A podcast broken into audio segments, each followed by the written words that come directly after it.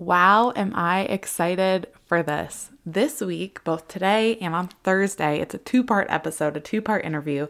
You get to listen in on a conversation with my biggest role model, my mom, Lise Gulick. Obviously, this is in celebration of Mother's Day because she's my mom and we just got to celebrate Mother's Day yesterday, if you're listening on Monday. But in this two-part episode, you are going to hear, everything, so much. She's such a fun person and has so much experience both in life and motherhood. And I wanted you to get to glean from her what I've gotten to learn and see and grow from and how she lives her life the last 30 years. I've gotten to see that. And so I want you to experience some of my amazing mother. So Lisa, my mom, she's a small town, Iowa, born and raised woman. She's a mom of three. She's been a wife of 35 years to my dad, Steve. She's worked as an early educator. She's got her degree in early education, but she's also worked in banking for a few decades there. She was a stay-at-home mom. And more recently, she's transitioned into real estate after, again, a couple decades of being home. So her career trajectory has been all over the place. And what's super cool is in this first part, you get to hear a lot about career and motherhood. And for part of her working experience early on in her early years of motherhood, she worked from home part-time, which is like what a lot of moms are in right now. So really cool stuff that you'll get to listen in on today. She also experienced a miscarriage in a time that was not like a common conversation to have. So she shares a little bit about that. You get to hear about her childhood, what makes her who she is, and you're going to see a lot of similarities in how I am, and just some other trials that she's endured in her life, including a major burn accident in 2014. And how that has shaped who she is and how she shows up. So that's what you're going to hear about in this first half. The second half is coming on Thursday. It's so good. But now, right now, her and my dad live in Charleston, South Carolina. We were actually visiting them at the time where I got to record this. So we were in person together. I just can't wait for you to learn from my mom's insights from 30 years of motherhood and be encouraged by her story, by her life, and simply get to know this amazing woman I get to call my mom.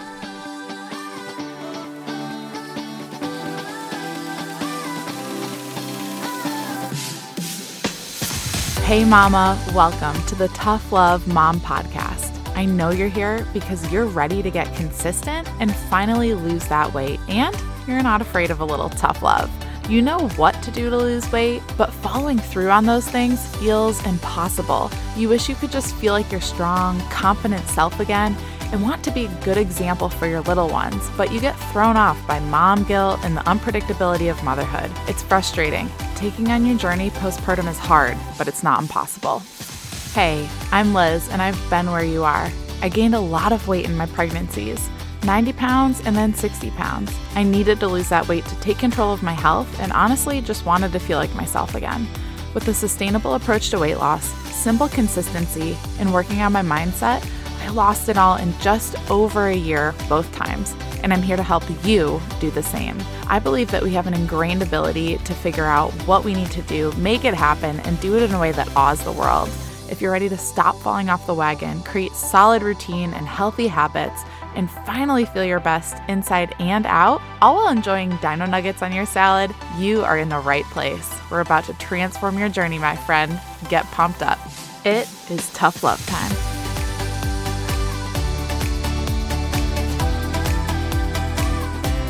I'm excited to have you on today. I know a lot of my listeners are too. So thanks for coming on and taking time out of your busy schedule to do this. I'm excited. I'm happy to. I think it'll be fun. Cool. So you have a lot of experience as a mom, obviously, 30 years at least, but some really cool life experience as well. And I think you're an amazing person. And I think a lot of the listeners today are going to take something away from what you share. So let's take it all the way back to your childhood. What was it like? Just tell me about your childhood. You know, my childhood was kind of I think no nonsense is probably the best way to describe it, very honestly. Fitting. People are like, oh, all the dots are connected. It really was. So I grew up in a very small town in Iowa. Everybody knew everyone. And so... super small. And super close-knit, though. If anything ever happened in your family, everybody was there to help you out. That's cool. So it was very close-knit community. On the other hand, it was a very close-knit community. So everybody knew everything that everybody did, which is good and bad sometimes. I've heard stories. So yeah, yeah. So I loved it, though, because we had a freedom growing up in childhood where we were just sent outside. We did things. We played with all of our neighbors. I grew up in such a small town, you could see from one end to the other end. So you knew when the 12 o'clock whistle went off at noon to go home for lunch. You knew when the 6 o'clock whistle went off at dinner time to go home for dinner. And that's just the way we grew up. And it was very no-nonsense. Everybody had chores at home. Everybody helped. You were one of four. I am one of four. I am the second born. I have an older sister and two younger brothers.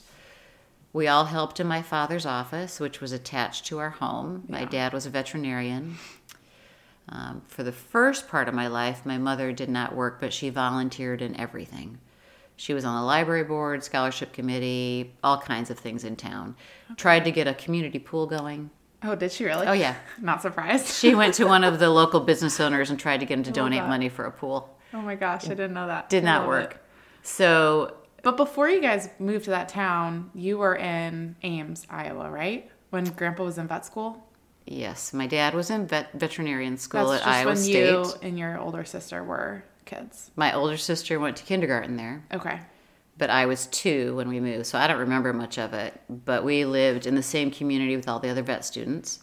Okay. My father went to vet school, but also worked in a grocery store part-time. Oh, I didn't know that. And my mother babysat. Okay, so seeing, obviously, Grandpa and vet school, like, that's a lot of schooling, especially back in that day.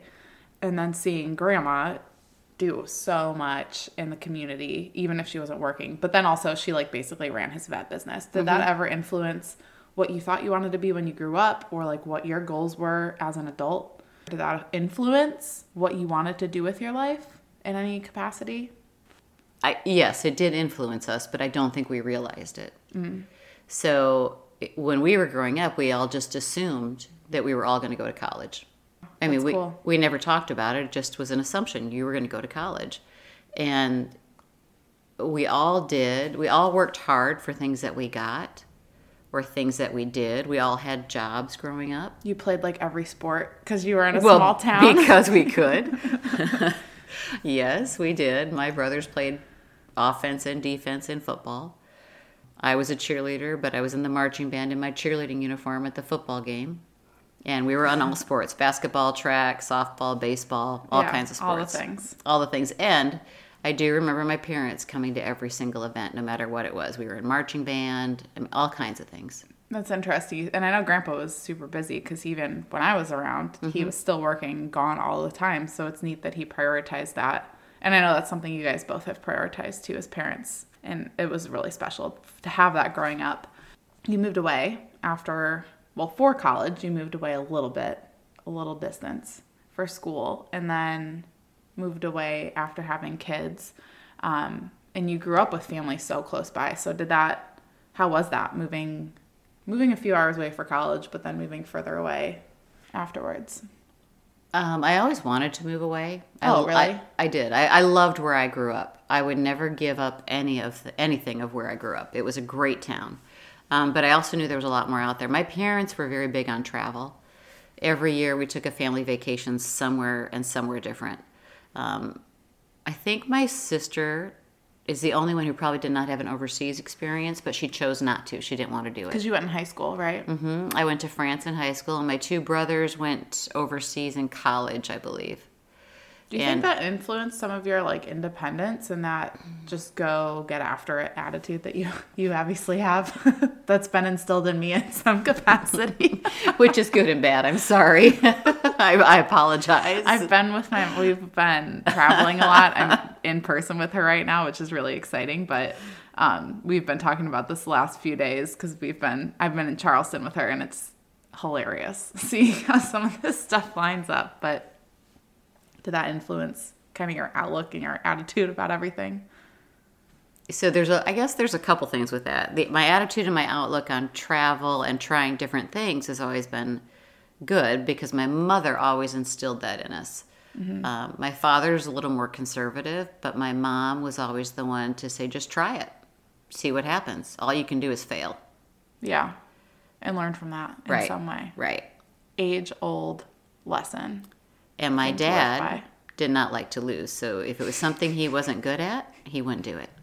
So I got a little bit of both of that in me. Yeah, you did. Oh, funny. In college, you studied early childhood education. I did. And you taught in preschool for a while, right? I did. And later in life, you went back to a daycare, so you've used that experience a few times. But your career trajectory, I feel like, has been all over the board. So give the listeners a down low on what your career path looked like. So when I graduated from college, I taught preschool at a university school. And the university school I taught at, we had... Iowa State University. So y'all know. Yes, I do cheer for the Mountaineers sometimes. That's right. But... I taught at the university school for a little bit, which was interesting because they were the professor's children's. Professor's children. And they were from all over the country. At one time we had 2 Chinese students, and I thought maybe they could converse with each other, but they couldn't because one was Cantonese and one was Mandarin. Oh, interesting. And so they could not communicate at all with each other. So I learned a lot from that. And that's where I met my husband. And after we got married, we moved to Chicago, and I had a teaching degree, but it didn't transfer to Illinois. Oh, okay. And so I would have had to get recertified. Yeah. So rather than that, I took a temporary job at a bank, which was provisional, meaning no paid holidays, no time off, no health benefits, nothing. And if you worked well and did well, then they would hire you on full-time. And that is what happened. I got hired on full-time, and... that was a great experience. I got to work in all kinds of different investment fields and also got to help them establish their on-site daycare. And so you had to use a little bit of your degree in banking field. I did. And then they also, when I had 2 children, when I had Liz and she was a little bit older, allowed me to work part-time and then part-time from home, which... think about that. That early was 90s. That's early crazy. 90s, and I was working part-time from home. That is not the norm. No. So that was a great experience. When you worked from home, mm-hmm. How did you balance that with a little one? Because a lot of the listeners do that, especially now, like the day and age today, that's so much more normal to work from home, work virtually. How did you balance that, especially when there weren't like the resources or the moral support around of other people going through a similar situation? Well, I think I was fortunate because I worked part-time from home. Yeah. But even part-time, that's hard. But... because momming is 24/7. But you were also preschool age, so you were in preschool part-time. Okay. So the benefit for me was the amount of time Liz was in preschool was the amount of time I could work. And I found myself to be much more efficient working at home because when you work... I worked for a trust company, so it was a large corporation. I had a desk. People come by your desk and they talk to you about things, which you don't realize how much time that takes out of your day. Oh, yeah. Until you get home and you start working. And I mean, I would get my work done and literally call into my manager and say, can you give me something else? I am done. But they were giving me the same workload that the people at work were doing. Yeah. Something else I know we talked about this a few years ago, but when you start a task, you finish it too until completion. You're like, okay, and this is something, eat that frog, like do the hardest thing first. You're really good about that. You're like, this is the hardest thing on the list that I need to do today, or it's something I don't want to do. And you just get it out of the way first. And that takes a lot of discipline. So you think that's just how you saw grandma and grandpa growing up. And so that was instilled in you. Why? That's hard to do for a lot of people. So why are you that way? That's a really good question. And I don't know why, but in my mind, I always think do the most difficult thing first, get it done, because then it frees up the rest of your day to do other things. Mm-hmm. And I get so much more accomplished because otherwise I think what you find yourself doing is avoiding. Yeah. You will do any other little thing to avoid doing the one major thing. Yeah. Especially if it's an uncomfortable thing to do. Yes. Mm-hmm. That's really wise. I'm always learning stuff from her. So after your second was born, you became a stay-at-home mom. Mm-hmm. How was that transition for you? Was it hard to feel valuable going from working and finding success in the job that you did and then making that switch? How was that? So part of me always wanted to be, I don't want to say just a mom because I know what that involves. Yeah. But you do. You did it for decades. You know, I just wanted to be the mom. Mm-hmm. The other part of me, can't say I missed the social interaction from a corporate environment because I did not miss that. I missed some of the people. What I found the most difficult was at the time my husband's office was at home also, and he traveled a lot as well. Yeah. And so what I couldn't understand is when he got home, why he couldn't help out.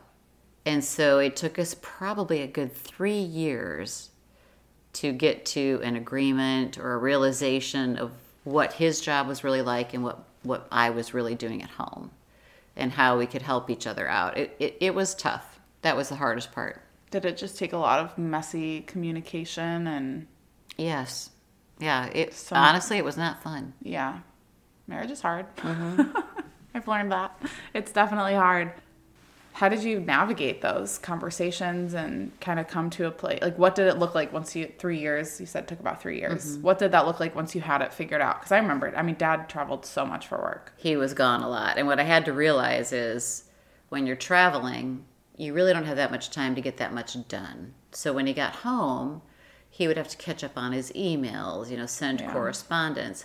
But the one thing he did do is he always made time to help get the kids to bed. Yeah, it's huge. And then he would stay up until midnight, 1 or 2 in the morning, getting his stuff done just so he could have that time. Yeah. Wow. I didn't know that. I didn't know he'd stay up that late because I went to bed at like 8:30. Yeah. No, he would stay up much later to get things done. Wow. Let's focus on the career side of things right now. We can talk about the schedules and the routine and everything with parenthood because you did that for so long. But you did recently transition back to working, and now you're in real estate, and you're rocking it. So how was that transition? When did you know it was – I remember when all of us started getting older, you were like thinking about working back at a school, and you didn't just dive right into real estate. You went to a daycare. Mm-hmm. So was that a hard transition? How did you decide it was time? What did that look like? So when our youngest got his driver's license – realized that, I wasn't really, and this will sound bad, but it's not a bad thing, that I wasn't really needed as much anymore on the parental front. Once you're a parent, you're always a parent, but I wasn't driving someone around, dropping them off. I wasn't driving back and forth to school. I wasn't running all these errands. And honestly, I was bored.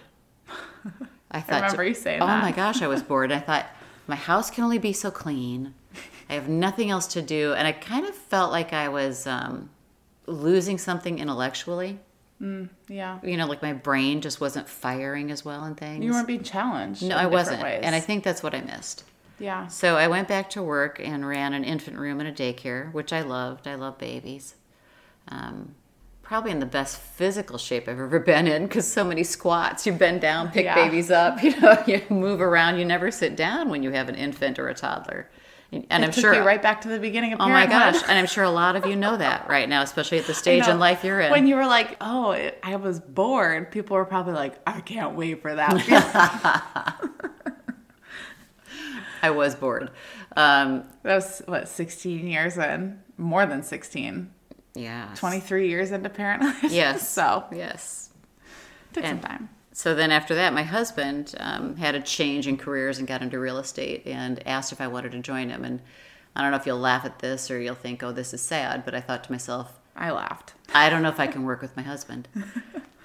He said, no, just get your license. It'll be okay. It'll be great. Well, first of all, getting your license is about 40 to 80 hours of classes. You have to pass a national test and a state test.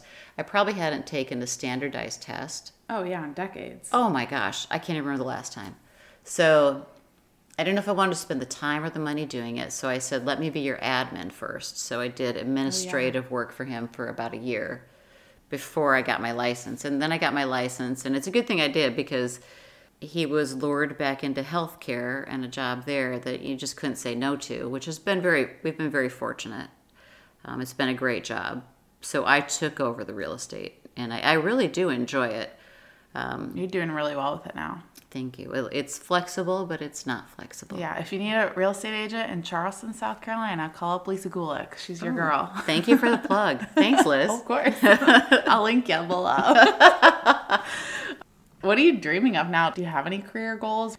It's been such a unique path career-wise, and I think a lot of moms face that nowadays, especially with the flexibility that different work options provide. So I mean, I've even experienced that major pivoting with what I want to do career-wise and what my focus is in life. So do you have anything that you're dreaming of now? It's like the second half of life, and you're just getting started with a new career again and doing really well with it, so... That's a good question. So not something that anybody really wants to hear, but I really don't set goals very well. I never have. I just jump into something and just do it. And my feeling is that you can be successful, but your success relies on how you treat the other people, how you work for the other people that rely on you. Yeah. So if you do the best job you can by the people that you provide for, I guess that's my goal. Just do the best job you can for the people you work with. Yeah. And then what happens, the success comes after that. How do you define that? How do you define success? It can be so hard to do as a mom because you're in the mundane day-to-day. And I'm not just talking about motherhood specifically, but just in life in general. When do you know you feel successful at something? Or you've done a good job. You've served the people well. So I can speak from it in real estate. I can speak from it just saying, I feel like I've done a good job when I see that the happiness that it provides, where they feel like, oh my gosh, this is really my home. I love it. Thank you. So when somebody says thank you, you feel like you've really done a good job. And as far as parenthood goes, I mean, we all make mistakes, and heaven knows I have made mistakes. But the happiness... And when you feel like you've reached the goal in parenthood, which is ongoing, even though I have a 30-year-old who has 2 children of her own, it's just ongoing. But the joy you get from seeing your children succeed in how they want to succeed. And that doesn't mean it's how I want them to be. It means how they are happy. So a definition of success is the happiness you see in them. Not my definition, but their definition of success. Mm. Yeah, it's all so unique. It is so unique, and my 3 children are so different. Yeah, so different. So different. It's not a spectrum, it's a triangle in our family. Oh my gosh. So it's a perfect transition into parenting. So let's go back to the start of it.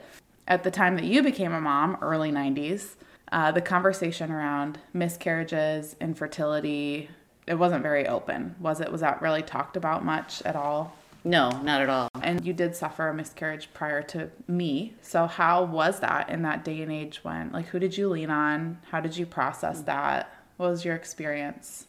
So there weren't any other females to talk to. Even your sister, your mom? Well, my sister never had a miscarriage. My mom may have. She didn't talk about it. But in that day and age, yeah, they probably didn't even know, honestly, that they had one. How did you cope with not having really anyone to lean on female-wise to process it with? Well, I felt like I did something wrong. Yeah. You know, you feel like it's your fault that it happened, when in reality, that baby just wasn't forming. Yeah. And wasn't ready to be a baby. So that baby, what happened was after about... Gosh, I don't know where. I was in my first trimester. I must have just been just past 8 weeks and had gone in for testing and things. And they couldn't, the blood test came back low or something. I forget what the hormone is they look for. Yeah, HCG. Yes. Mm-hmm. And so then they did an ultrasound, and they had to do an internal ultrasound. And that's when they realized, no, there truly wasn't. It was a mass of cells that was not passing. Yeah. I remember you being really straightforward with me. I don't even remember the age that I learned about that. But I remember you just being very straightforward and honest. And I do remember you telling me that there was a baby before me, but it didn't make it. So I kind of have an older sibling, but not really. And how did you decide to, I mean, if you even remember, did you decide you were going to go about communicating that in a specific way? Or was it just, if it comes up? It probably just, if it came up, we just discussed it. Yeah. I didn't think about communicating it. In a certain way at all. Was that something that took a while for you to be okay with? How was it afterwards? It probably goes to how I was raised. Mm-hmm. When things happen, you just get through it. Yeah. I mean, that's all there is to it. I've seen you do that in a lot of different trials in life. A lot. You don't have a choice. I mean, you're not going to give up. You can get angry, you can get sad, you can go through all those emotions, which I did, but you're not just going to stop. Yeah. Yeah. Share with the listeners about your burn accident and how that was a big, I know it's like a little pivot from parenthood real quick, from motherhood, but share with them how that trial affected you. That's the most I've ever seen you challenged mentally. So that's a tough one, because when you go through it, you don't think about being mentally challenged. You just think about getting through the day. Or the moment. That's very true. And a lot of medication. I will say that. It was a lot of medication. Yeah. I stopped taking some of it because I didn't like the way it made me feel. But I think my main concern was how it affected my kids, because they're used to having you there. Yeah, you're quite the nurturer. Yeah, which is good and bad. Good and bad. So Liz was far away, so I worried about Liz being far away and dealing with it. Mm-hmm. And she, fortunately, she had a group. Thank goodness she had a group there she could count on. And then I was worried about my kids that were at home too, because my two youngest were at home and they heard it happen and they ran out on the back porch and saw. Yeah. And I had jumped into our pool because my first thought was, well, what else do I do? I couldn't get to the hose and the pool door was locked. So I ran out through the garage and jumped into the pool. Yeah. Such a far way to go that you went. Yeah, I didn't think about that. Yeah. But anyway, got there and I jumped in the pool and, I heard my husband call 911. And I remember saying, please don't have them use the sirens, because I didn't want them to scare my kids that were home. Yeah. It was Memorial Day weekend 2013. Mm-hmm. I had just seen her because we were going down to FCA camp in St. Simons Island, and I had just gotten home. It was Monday. I had just gotten home, and Dad called me that night, and basically the gas was leaking on the grill, and you went to light the grill, right? So, oddly enough, I like to mow the lawn. So, and this goes into this story, and I know Liz is laughing like, where is she going with this? She does. She's like, it's my quiet time, and I get that. I drive with the music off now sometimes. Oh my gosh, it's so peaceful. Because I need it. I know. I get it now. So I get on, plus you can get a good tan on the lawnmower.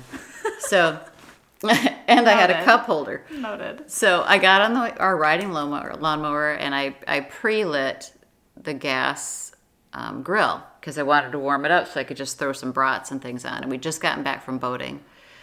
So my husband was cleaning the boat with a neighbor, and I mowed the lawn. Then I went back after mowing the lawn, and the grill had quit. It wasn't lit anymore. So I lifted the lid, and I pushed the start button again. Well, gas had been, I guess, going somehow into the grill. So that when I lit the grill, it just... When you lifted it, all the fumes came out, probably. Well, when I lifted it, the gas, I don't know, must have still been going. Yeah. So when I hit the... I just remember seeing it. When I hit the gas grill button, this big ball of... It just went boom, and this big ball of fire came out and went straight down. And then straight up me, because I was standing right there. Yeah. Mm. So that's all I remember, most of it anyway. Yeah. And then running out to the pool and just... Mm-hmm. Reacting. The adrenaline must have been crazy. Yeah. I was back at school for summer training, and it was before my senior year with volleyball and everything, so I couldn't come back. Wouldn't have been a good time for you to come back anyway, because honestly, the first few weeks, I probably was on so much. You were in the hospital. I was, I was at a burn center, and I had no clue what was going on. So the first few weeks, I was really... You called me like that night after your first surgery. Did I? Yeah, gosh. Dad was like, you'll probably hear from her in a few days. I got a call from you that night, and I was like, oh my gosh, Mom, and you were... Yeah. Was I out of it? Yes. We can laugh about it now. Yes, we can. But I remember your sister came to visit, and I talked to her a lot, and she was just talking about how, like, you don't cry very often at all. I'm a crier now. I think it's like the early motherhood stage when stuff is hard and you're more hormonal. It still is. Breastfeed. I used to be really emotional when I was younger. But so it'll probably go away again. But she's not a crier, and I remember my aunt telling me that she's never seen you cry this much because you were just frustrated. When you got home and she was visiting. Well, it's frustrating because you can't do anything. Yeah, and you're a doer all the time. You do so much. Well, nobody likes to sit still. Yeah. I mean, not many people like to sit still. I shouldn't. You don't. I should pre-qualify that. Yeah, I don't like to sit still. So that's probably what was hard for me. Yeah. Plus, I don't like people seeing me like that. Not because of how I look, but I don't like being treated like I'm not able to do things. Yeah. And I can see that in your personality, just in general. You're just very much so like that. Like I said, a doer. I had to cut you off. I'm sorry. I know you want to hear the rest of that conversation. So come back on Thursday. Make sure you're subscribed because I'm bringing to you the rest of this conversation on Thursday. In that half of the episode, we talk about parenting. We talk about what her routine looked like. I mean, my mama does Pilates at 6 a.m. every morning still. She's very active. She always has been. So how she worked that in as a mom of young kids. We talk about body image because that wasn't talked a lot about in the early 90s, but she did help for me develop a very healthy view of my own body. And I think that's hugely played into my postpartum journey. So we talk about so much of what she did as a mom in my early years and how that helped shape my mindset and who I am now. So cannot wait for Thursday. Make sure that you are subscribed so you don't miss it. All you mamas listening, I hope your Mother's Day was phenomenal. I hope you just feel the continued celebration of who you are and what you do the rest of this week, and you will hear back from my mom on Thursday.